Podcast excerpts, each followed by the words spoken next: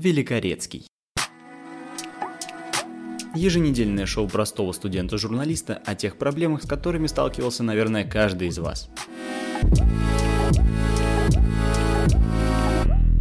Давайте же прибавим немножко чувствительности этому микрофону, чтобы вы услышали мой голос, и мы могли нормально с вами поговорить. Даже чуть потише. Всем привет, вы слушаете мой подкаст, а меня зовут Леонид Великорецкий, и да, даже я вспомнил нашу старую заставку, чтобы придать этому разговору какую-то относительную камерность. Как всегда это бывало, как раньше это бывало в моих подкастах. Многие, наверное, я надеюсь, что слышали мой подкаст про бизнес. Он назывался «Мода на бизнес в 16». И там я таким максимально расслабленным тоном речи рассуждал на тему того, что молодые ребята, там в 16, 17, 18, 19 лет, начинают чувствовать себя крутыми бизнесменами, и что из этого выходит, и кем они в итоге представляют себя для общества и других людей, с кем они типа работать собираются. Вот, и на тот момент я думал, что тема вполне исчерпана, пока в своей жизни я не столкнулся, так скажем, со следующей генерацией таких людей. Как там в покемонах это называлось? Эволюция. И вот, что же происходит с ребятами из подкаста «Мода на бизнес в 16». Кстати, он нормально так набрал про прослушивание, где-то 1000 прослушиваний на мою аудиторию в 150 человек на SoundCloud, а на других площадках, наверное, тоже прилично. Так вот, наверное, это из-за того, что там я вещал около АСМР голосом. Он был такой тихий, максимально приближен к микрофону и прочее. Но сейчас моя подача немножко изменилась, я надеюсь, вам это нравится. Давайте поговорим об этих замечательных ребятах. Этот подкаст я перезаписываю уже несколько раз, точнее 3. Дело в том, что я скатывался в какую-то аналитику, как должны вести себя молодые бизнесмены. Эта аналитика никому нахрен из вас не нужна, давайте согласимся с этим. Потому что здесь мы больше обсуждаем типа людей, их психологию, их поведение, почему они такие и почему такими не надо быть. Ну, я стараюсь приводить на это кое-какие примеры из собственной жизни, как это может выглядеть для других людей. А вы делитесь впечатлениями, встречали ли вы таких людей в своей жизни или нет. Так и вот. Стоит сказать, что я живу в небольшом городе под названием Тольятти, и этот город везде числится, ну и называется так же, как и своими населением своим, жителями, как моногород. Проще говоря, что город построен вокруг одного большого предприятия. Если вы далеки от автомобильной тематики, я скажу вам то, что у нас это большое предприятие называется Волжский автомобильный завод, то есть ВАЗ. Так скажем, автомобильная столица России. Главный офис находится именно у нас, и город изначально строился именно под жизнь тех людей, которые работают на заводе, поэтому автозаводский район, который строился в первую очередь, выглядит как тот же самый цех, где квартала все квадратные, километр на километр, и улицы широкие и прямые. Но это не важно, это немножко окунемся в историю, она нам сейчас не так сильно нужна. Проблема нашего города в том, что это штамп «моногород», висит на нем со дня его основания и по сей день. Несмотря на то, что как он развивается, и сейчас он уже не становится, сейчас его уже нельзя назвать моногородом, все равно люди считают, что это именно так, и большинство молодых людей выбирает, есть как бы две ветки развития. Первое, если вы хотите развиваться, открыть какой-то свой бизнес, свое дело или что-нибудь еще, то вы берете и просто уезжаете из этого города, чтобы заниматься этим в других городах, где возможностей будет на это намного больше. Это правда. Второй вариант развития – вы остаетесь в городе, топите за его немонотонность и говорите о том, что здесь нужно, можно и нужно развиваться. И тоже правильно, потому что намного проще начать какую-то интересную новую тему в городе, если подобных штук нет, или они есть только в каких-нибудь столицах, типа Москва и Питер. С этой точки зрения тоже можно развиваться. Но зачастую занимаются эти молодые ребята – и их возраст может колеблется от 16 до 25 лет. А качество того, что они делают и как себя представляют, они очень амбициозны, безусловно. И это даже правильно, когда ты думаешь о том, что, твоя компания, контора, агентство должно быть лучшим в этом городе, потому что никаких аналогов, на первый взгляд, и не существует. Но это не значит, что оно может быть лучшим только потому, что оно первое. И ребята любят колоть понты. За любое достижение, даже просто открытие ИП, ребята любят городить понты своей личности и выставлять себя чуть ли не богом бизнеса, маркетинга и прочих интересных штук. Или, как это называется, инфобизнесмены. Недавно понятие такое нашел для себя новое, очень интересно, очень понравилось, суть до сих пор не понял, какая-то херота непонятная. Так вот, если вы не слушали подкаст про моду на бизнес в 16, основной посыл там, вы можете его, конечно, послушать, там прикольный голос у меня, успокаивающий. Можно слушать как сказку на ночь. Не благодарите. Основной посыл там заключается в том, что ребята любят имитировать бурную бизнес-деятельность, говорить о себе и ставить на себя те штампы, даже не штампы, а, как это называется, присуждать себе статусы. Просто потому, что когда-то что-то он это такое делал, и он решил, это как замечательные инстаблогерши, которые заработали свою аудиторию просто выкладыванием оголенных частей своего тела, но при этом любят говорить, что они перебороли то, перебороли это, сами подняли бизнес и все. Мол, присуждать себе те статусы, которые, по сути, присуждать ты себе и не имеешь права за счет своей работы, которая кардинальным образом отличается от того, что ты там пишешь у себя на странице ВКонтакте, Инстаграме и прочем. Я попытаюсь максимально коротко описать ту ситуацию, которая случилась у меня в жизни, чтобы вы, но так, чтобы вы поняли всю абсурдность ситуации и ощутили, насколько бесконечно мне было смешно со всего того, что происходит, и насколько люди порой не отдают себе отчет о том, что они говорят, и о том, что они делают. Произошло следующее. В общем-то, мне написал подписчик. Он написал, мол, он долгое время следит за мной, и, мол, он работает в лучшем, будем называть рекламном агентстве, да, потому что, по сути, это так, в нашем городе. Я такой, окей.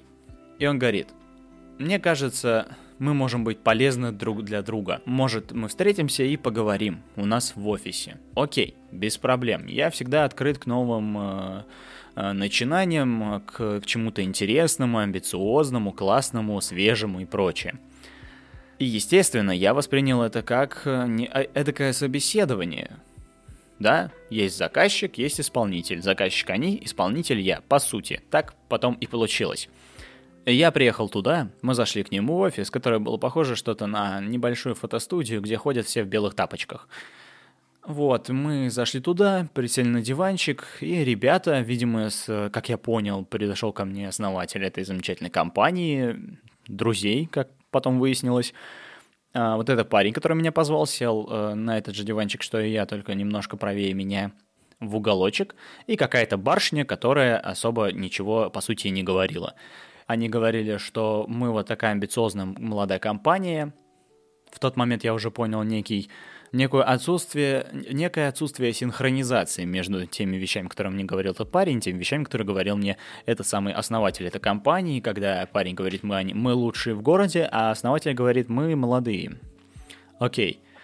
И всего этого монолога, потому что я даже и смысла не видел что-то говорить, было понятно, что ребята очень гордятся своими работами, что они очень амбициозны, они много чего хотят, сделать то, сделать это, 5-10 и прочее. И наконец-таки речь зашла непосредственно о том, что они хотят от меня, по сути, с чего стоило бы начинать наш диалог. Они сказали, что они хотят сделать подкаст, и тут же я сразу же загорелся, потому что подкасты — это моя тема, которую я очень люблю. У меня есть в дипломной работе целое исследование всего русскоязычного подкастинга, и созданный по ходу своей работы я создал определенную последовательность, которую можно применить для создания любого подкаста на серьезной основе, когда ты прорабатываешь все, чтобы готовый продукт получился годным, хорошим и востребованным. Когда они сказали, что они хотят подкаст, я говорю: окей, хорошо, вы хотите, чтобы я что? На что получил ответ, мол, я разбираюсь, и они хотят, чтобы я их проконсультировал, помог и всегда подталкивал к тому, чтобы, ребята, давайте записываем подкаст, потому что сами они не успевают, очень много у них работы. Хорошо, сказал я, но вместо того, что предложить какую-то альтернативу оплаты моего труда или оплаты моего труда, неважно, потому что деятельность по созданию подкаста на самом деле, хоть и звучит это довольно-таки поверхностно и просто, очень легко, и ребята не понимают этого, что эта деятельность очень схожа с созданием любого медиа, хотя рекламное агентство, создание медиа, проводим параллели, понимаем, что ребята что-то, как-то что-то непонятно лично для меня, чем же они занимаются. Вот, и был такой... удивление, когда кто-то узнал, когда они узнали, что моя дипломная работа написана по теме подкастов, мол, а что там писать, а что там изучать. Отсюда стало ясно, что никто ничего, походу, не понимает. Вместо предложения какой-либо оплаты или что они дадут мне за то, что я сделаю для них подкаст, прозвучал вопрос в мою сторону, мол, а чем мы можем быть полезны для тебя? Безусловно, я подумал, что, ребята, давайте соберемся с мыслями и подумаем, чем же может быть полезен заказчик исполнителю. Ой-ой-ой, что же нужно, не знаю даже, что же нужно, не представляю. Окей, я списал все это на сумбурность этого диалога, что там никто не был к этому готов что-то обсуждать, видимо, конкретно и высказывать какие-то конкретные мысли, темы и прочее. Я говорю: окей, давайте я немножко профильтрую это в своей голове, и мы как бы будем работать. Они такие сделали. Они сказали, что все окей, хорошо, и мы разошлись. Обдумав это все по пути домой и дома, я понял, что ничегошеньки конкретного я не услышал, и выглядит это все как, мол, ты собрался с друзьями и такое: давайте сделаем. Они такие: ну давай сделаем. Вы делаете, и зачастую как это происходит, ты делаешь, пропадает мотивация, ты сделал один выпуск, и до свидания. Это несерьезная работа, и так как они себя позиционировали как лучшие из лучших, я решил работать с ними как со зрелой, серьезной компанией, то есть написать коммерческое предложение, где минимизировать воду и просто четко расписать, что, как, за какие сроки и за какую оплату я могу для них сделать. Вы не представляете, насколько четко это все было прописано. Писал я это примерно, может быть, дня два, чтобы оценить все сроки создания этого подкаста. По срокам это вышло примерно 2 месяца. Со всеми социологическими исследованиями, определение целевой аудитории, его ядра, позиционирование, полностью просто максимально проработанную концепцию и даже...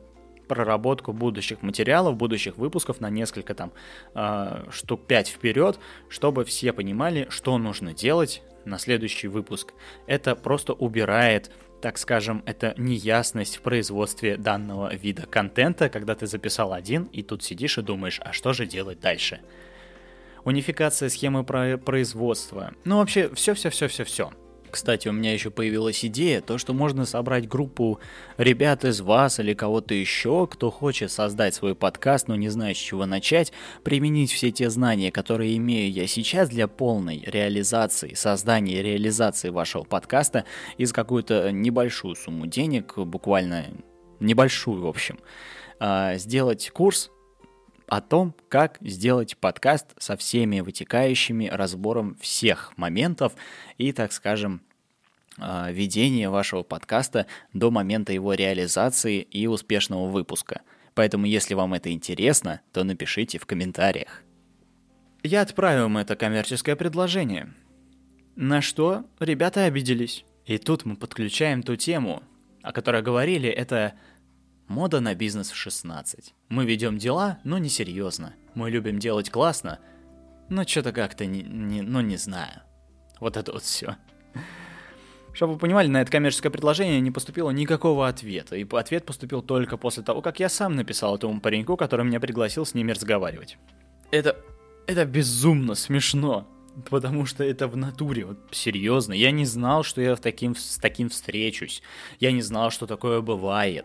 Потому что я всегда думал, что люди в возрасте моем или чуть даже старше действительно в состоянии адекватно понимать, что такое бизнес, откуда берутся коммерческие предложения, что четкость прописанного всего в работе – это залог хотя бы даже не успеха, но постоянной продуктивной работы. Ни малейшего понятия и даже близко не было. И это я понял, когда мне ответил тот самый паренек, который мне написал. Он записал мне огромное голосовое сообщение длиной в 6 минут. Чтоб вы понимали, когда мы встречались, эти самые друзья, потому что в голосовом сообщении говорят, что они друзья, я немножко позже вам это раскрою. Это паренек что-то говорил, но при этом его всегда затыкал тот самый, так скажем, основатель компании, и этот парень начинает что-то говорить, а тот его затыкает. Я думаю, интересно у вас отношения. Ну ладно, видна стратификация, жесткая в коллективе. Бизнес серьезно работаем. Это была ловушка. Беги нахрен, она тебя сожрет. Да, и чтобы вы понимали, коммерческое предложение, которым я им написал, было написано официально деловым языком, но без каких-то суперсложных конструкций, определений и прочего. Там был просто обычный строгий русский язык, без какого-то эмоционального окрашивания. И этот паренек записал мне голосовуху, где говорил: «Леня, ты понимаешь, что это не то, что не так. Мы не будем так работать. Мы...» Я просто ничего не хочу упустить, потому что все, что он говорил, было очень смешно. Ну, может быть, что-нибудь упущу, но да и хер с ним, как говорится. В общем, основной посыл был в том, что я вообще посмел каким-то образом написать им коммерческое предложение на официально-деловом языке, в официально-деловом стиле речи. И он такой: мы там все друзья, мы небольшая компания, которая там как Сбербанк и прочее, мы друзья, и мы не будем общаться на официально-деловом языке, это пережиток прошлого, это динозавры какие-то еще придумали, мы общаемся нормально, и работа идет продуктивнее, и мы работаем без коммерческих предложений и прочее. Мы хоп сделали, хоп не сделали. Я думаю: Господь Иисус, как же страшно. Это же как страшно. Человек на полном серьезе говорит мне о том, что они лучшая компания, потом говорит, что они не лучшая компания, только начинает, потом это вообще организация друзей, потом он говорит то, что мы так не будем общаться. Мы никогда так не будем общаться. Я думаю, как же вы общаетесь со своими большими заказчиками? Как же это все происходит? Вы что, не указываете смету, вы не указываете срок исполнения работы? Боже. Просто у меня имеется опыт работы с рекламодателями, или как журналист, или как фотограф. Я работал так с большими и с маленькими компаниями. Даже по Ютубу, когда у нас было сотрудничество, интеграция с федеральными, международными онлайн-школами, федеральными школами, курсами и прочее. Я знаю, как с ними работать. Они со мной работали, они присылают ТЗ, где все описано четко, ясно, подробно, где не будет возникать каких-либо вопросов с моей стороны или с их стороны в случае неисполнения мною какого-либо пункта. И также я работал с теми ребятами, которые ты делай там так и так, и все. Естественно, я делаю так и так, как я понял. А потом появляется: а мы так хотим не так, мы хотим не эдак, а давай-ка мы тебе заплатим поменьше, а давай-ка мы вообще не будем платить, или давай-ка мы потеряем связь, обидимся на тебя или что-нибудь еще. Проблем таких может быть куча, если ты понимаешь, что с тобой работают непрофессионалы, когда нет официально-делового общения и когда они не могут выразить нормально мысль, то, чего они хотят от меня. А он гнал телегу, во-первых, даже чуть ли не с таким тоном, как меня отчитывает, гнал телегу о том, что нам это не подходит, нет, да чего ты, да кто ты, да ты кто такой, чтобы это самое. И самое классное, на мой взгляд, что он предложил, это что они вообще никогда не хотели мне оплачивать мой труд, вовсе. И единственный весомый аргумент с его стороны, на его взгляд весомый аргумент, то, что я получу за эту работу кейс. Вспоминая молодых бизнесменов, кейсы, менторы, тренинги, это все, обожаю это говнище. Я получу кейс, что я делал подкаст для лучшего агентства. Агентство, у которого нет сайта, у которого на странице в Инстаграме 500 подписчиков, а активность на постах примерно 16 лайков. Вау! Именно так ведет собственный аккаунт лучшее агентство по продвижению и рекламе. В натуре вы понимаете, какая дичь? И опять-таки возвращаемся к моду на бизнес в 16. Амбиции, собственные статусы, собственный пафос, понты, которые колотят, не основанные практически ни на чем, выставляется как еще и вполне достойная оплата труда. Я всегда считаю и буду считать, что, знаете, бартерная оплата зачастую это полное говнище, на которое вы не должны тратить время, если это бартер не с какими-то, знаете, гаджетами, типа тебе присылают телефон, ты делаешь на него обзор и забираешь телефон себе. Окей, это хороший бартер. Это бартер, который можно пощупать. Все вот эти вот кейсы, продвижение и что-то еще, какой-то неосязаемый бартер, который могут вам навязывать за любые услуги, это полное дерьмище, на которое не нужно вестись. Любой кейс ты можешь сделать себе сам, если у тебя есть на это запрос. Ты хочешь, чтобы сделать для кого-то что-то бесплатно за кейс, ты идешь, предлагаешь и делаешь, потому что зачастую люди соглашаются, если ты сам изначально говоришь, что я сделал это просто так, потому что мне нужна практика. Окей, хорошо, но когда тебе изо всех дыр и щелей просто свистит это замечательное слово «кейс», ты получишь, ты сможешь, ты сделаешь, ты так-то и так-то. И, грубо говоря, не на того напали. Там еще была очень прикольная фраза, то, что мы пообщались с нашими там знакомыми из других бизнесов, и они сказали, что ты вообще... Это ты нам должен заплатить за то, что ты делаешь для нас подкаст. Типа мы делаем одолжение. Пипец! Боже, ребята! Да вы же, вы понимаете, боже. Как же это... Как это говорят молодые? Кринж. Один здоровый кринж, который вываливался из меня все время, пока я слушал эту голосовуху, анализировал вообще все происходящее с этими ребятами. Боже. Из чего я все начинал? Это типа... Продолжение, чем же живут и в кого превращаются ребята из темы моды на бизнес в 16. А ни в кого. К сожалению, получается, что действительно остаются вариться в том же самом котле, в котором варятся любые другие, более молодые ребята, которые, очень сильно хотят гнуть понты о том, что они делают. Вау! К сожалению, это так. Я еще говорил с Линой на эту тему, типа, представляешь, так, оказывается, бывает. Она говорит, так бывает, и много людей, которые так, вот такие вот. Я поговорил там со своей мамой на эту тему, обсудил, потому что она занимается ведением бизнеса крупных компаний, федеральных сетей уже, наверное, больше 15-16 лет, является там директором всех директоров. Я говорю, представляешь, вот так. Она такая, в моей молодости тоже были такие ребята, и когда я выполнял свою работу, они как бы, где эти ребята, сейчас непонятно. Она не говорит, она не помнит. И хер бы с ними. Получается, по итогу вот так. Просто понимаете, очень замечательный парадокс, который происходит, и он очень популярен на самом деле, когда ребята топят за бизнес, хотят там бизнес, бизнес-завтраки, бизнес-обеды, бизнес-ужины. Ложусь, смотрю котировки, просыпаюсь, смотрю новости про бизнес, я и есть бизнес. И эти ребята, с одной стороны, все за бизнес и круто, за саморазвитие. Окей, я без проблем, я согласен с этим. Но при этом ценить они могут лишь свой труд, а деятельность других они могут воспринимать только как должное для себя. То, что они позволяют работать вместе с ними. Что они из себя пока что представляют, неясно. История умалчивает.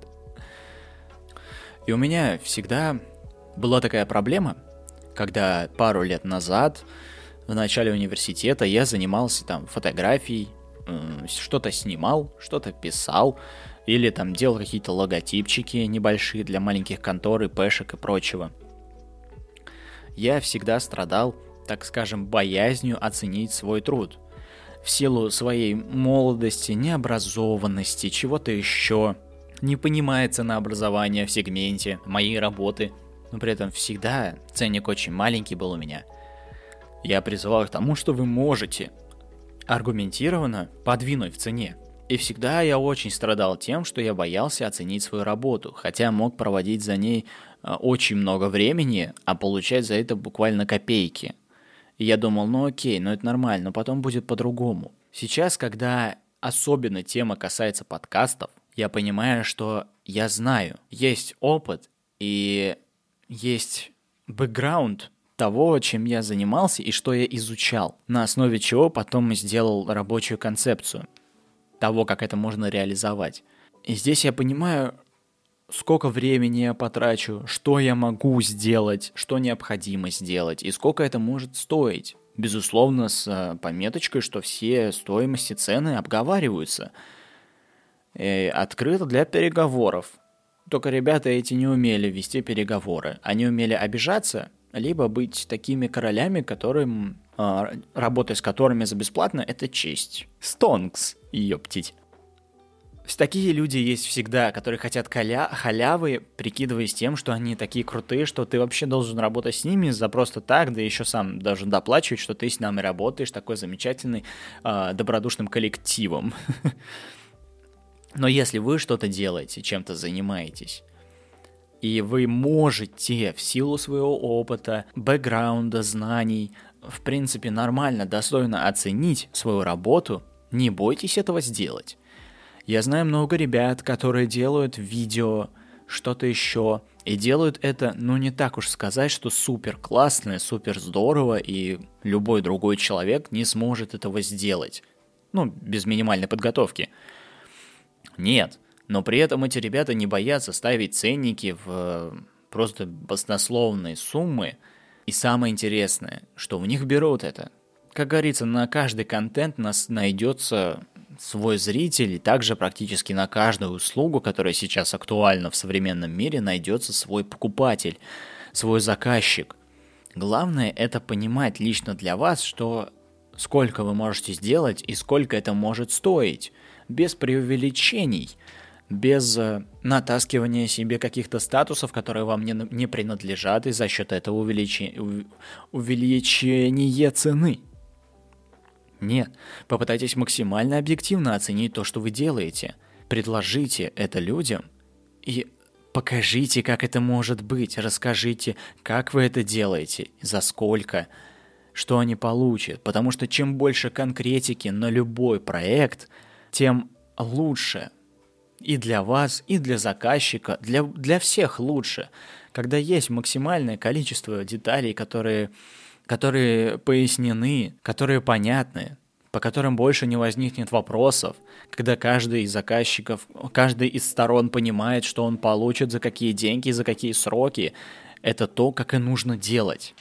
Это то, на чем должна строиться работа, независимо от ее сферы. Вот и все. Мне кажется, я ответил на самый главный вопрос этого подкаста, что же происходит с этими людьми из «Мода на бизнес в 16». То есть ничего, они либо учатся и понимают свои ошибки и продолжают делать, но уже лучше, либо продолжают стоять на своем, необоснованно порой. Ну а дальше посмотрим, что с ними будет. Я-то знаю, кто это. На этом все. Я заканчиваю этот подкаст. Я надеюсь, вам были не очень сложные эти мысли, но мне кажется, он будет полезен, потому что я знаю, что среди моих подписчиков много творческих личностей, которые что-то делают и готовы это представлять, так скажем, в массы. Никогда не стоит бояться оценить свой труд. Всегда нужно понимать, достойно ли вы его оценили, соответствует ли цена вашей работы тому, что вы сделаете. И если это так, то топить до последнего. Но если кто-то появится с неопровержимыми доказательствами, так скажем, вашей вины в привлечении стоимости, и если вы их поймете, то нет ничего сложного согласиться, сработаться, улучшить и развиваться. Это самое главное. Развивайтесь. С вами был Леонид Великорецкий. Спасибо огромное, что послушали этот выпуск. Подписывайтесь на SoundCloud, на iTunes, ставьте 5 звездочек, пишите отзывы и комментарии. Мне всегда очень приятно их читать и очень интересно отвечать на какие-то ваши вопросы или отзывы. Ну все, услышимся, надеюсь, совсем скоро. Всем удачи и пока.